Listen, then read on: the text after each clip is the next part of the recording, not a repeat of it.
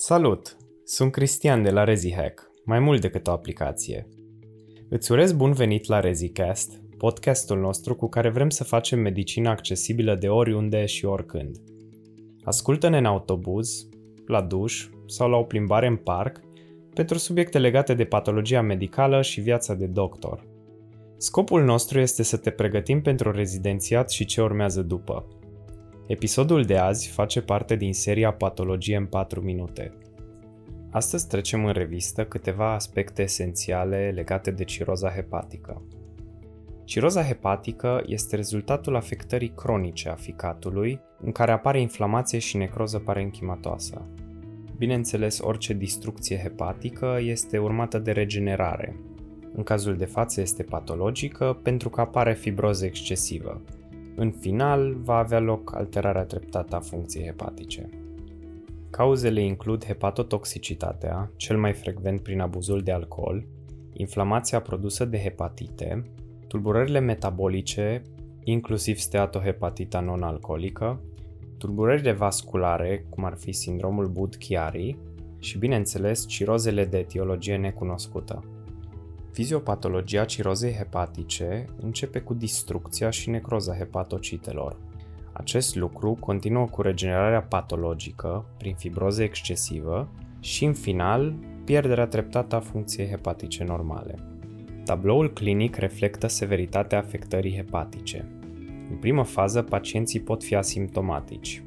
Ulterior, ca manifestări nespecifice, ei vor acuza oboseală, anorexie și pierdere în greutate.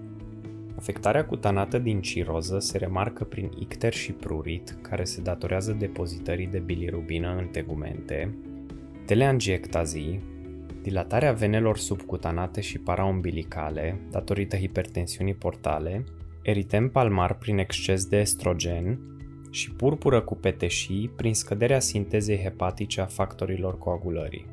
La examenul obiectiv abdominal putem decela hepatosplenomegalie și ascită, care este acumularea de lichid în cavitatea abdominală. În stadiile tardive, când apare afectarea cerebrală, și anume encefalopatia hepatică, este prezent asterixisul sau flapping tremor.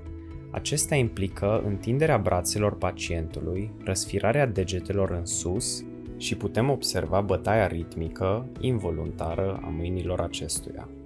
Investigațiile de laborator pot releva trombocitopenie, care se datorează hipertensiunii portale prin sequestrare splenică și distrucția acestora. Ulterior avem creșterea transaminazelor, care certifică afectarea hepatică, creșterea amoniacului, creșterea timpilor de coagulare prin producție scăzută de factori ai coagulării și proteine totale scăzute prin producție hepatică insuficientă. Alte investigații vizează etiologia suspectată, cum ar fi detectarea anticorpilor și antigenelor din hepatitele virale. Ecografia abdominală este frecvent prima investigație imagistică. Putem identifica astfel modificările de formă, structură și mărime, dar și prezența lichidului de ascită. Aspectul tipic este de nodularitate, atrofie și heterogenitate structurală datorită punților de fibroză. Rare ori când tabloul clinic, analizele și ecografia sunt neconcludente, biopsia hepatică tranșează diagnosticul. Tratamentul implică măsuri generale, medicație și proceduri intervenționale.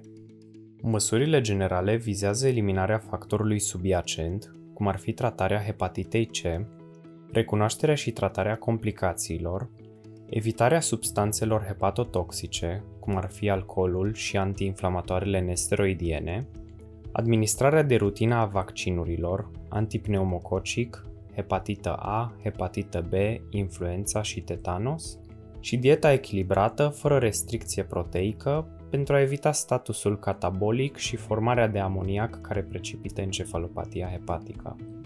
Rolul tratamentului farmacologic este de a reduce presiunea portală și de a minimiza hemoragiile variceale cu ajutorul beta-blocantelor. În același timp, vom încerca eliminarea ascitei și a edemului prin administrare de furosemid și spironolactonă. Printre manoperele invazive amintim paracenteza, care se efectuează frecvent și implică evacuarea lichidului de ascită din cavitatea abdominală. Se mai poate efectua TIPS, adică șuntul portosistemic transjugular intrahepatic, o procedură intervențională care scade hipertensiunea portală și care se indică în caz de ascită refractară, varice esofagene refractare și ca bridge therapy până la transplantul hepatic. Transplantul hepatic este bineînțeles singura opțiune curativă în caz de ciroză. Complicațiile majore se împart în funcție de mecanism în cele produse de hipertensiune portală, adică ascita cu peritonită bacteriană spontană și hemoragiile variceale, cele datorate coagulopatiei, cu prelungirea timpilor de sângerare, Aici trebuie să fim atenți, deoarece administrarea de vitamină K nu are efect pentru că ficatul nu produce suficienți factori ai coagulării dependenți de vitamina K. Complicații metabolice sau asociate insuficienței de organ, dintre care icterul, encefalopatia hepatică, sindromul hepatorenal și hepatopulmonar.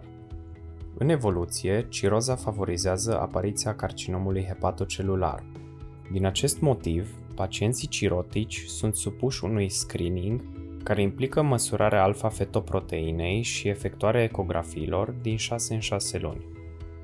Pentru mai multe subiecte, vizitați podcastul nostru ReziCast sau descărcați aplicația ReziHack, unde veți găsi o serie întreagă de materiale pentru studenții care urmează să susțină examenul de rezidențiat.